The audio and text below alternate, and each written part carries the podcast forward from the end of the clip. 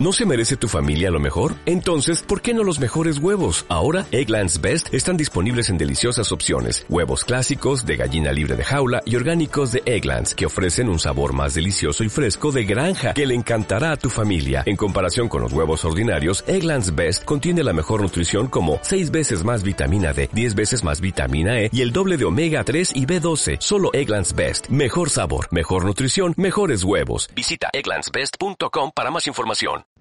Bendiciones, amados hermanos. Que la paz del Señor sea con cada uno de ustedes y de sus familias. No hay que olvidar que el poder es de Dios.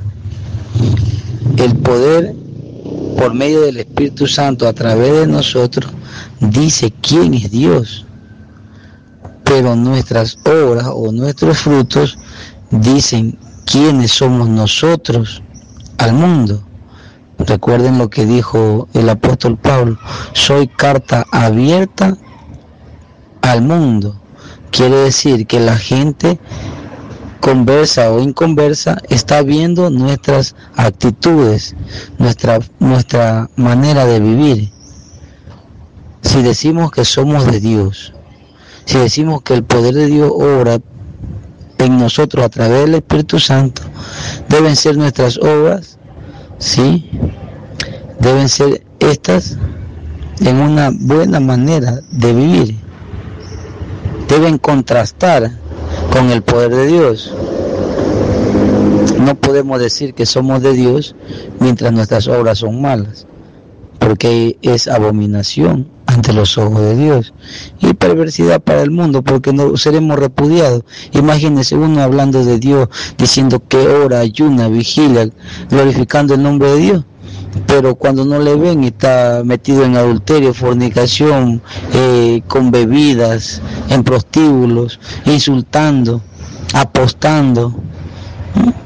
Yo veo eso como lo cataloga la Biblia en el libro de Primera de Juan, capítulo 3. ¿Sí?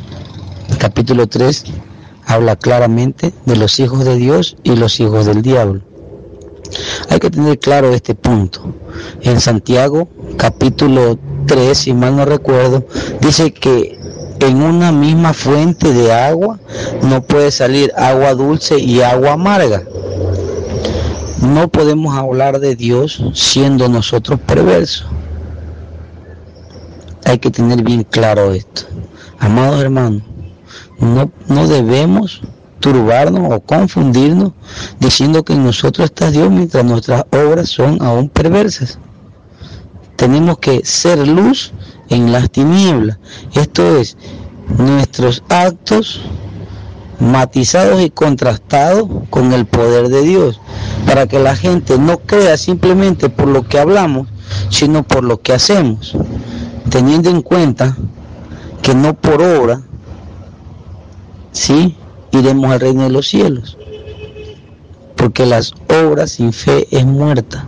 Primero tiene que haber fe en nosotros, en creer que existe Dios, glorificar su santo nombre, limpiar nuestra mala manera de vivir para poder ser imagen de este Dios perfecto.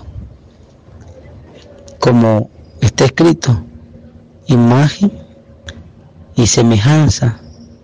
Y también dice, imitadores de Cristo.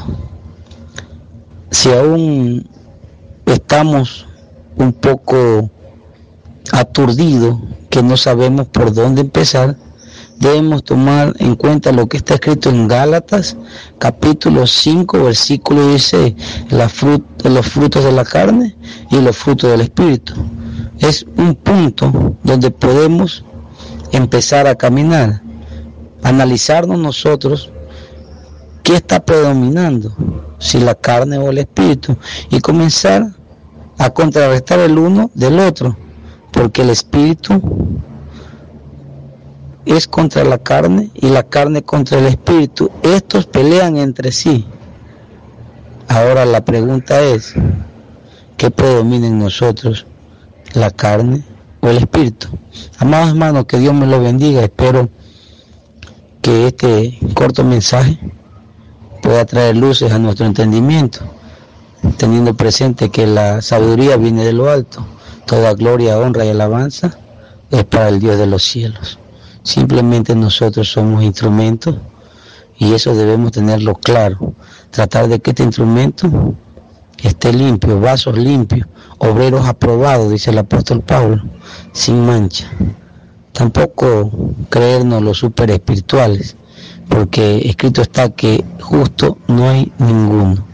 Todos somos pecadores, el apóstol Pablo dijo, de los cuales yo soy el primero. Dios me lo bendiga.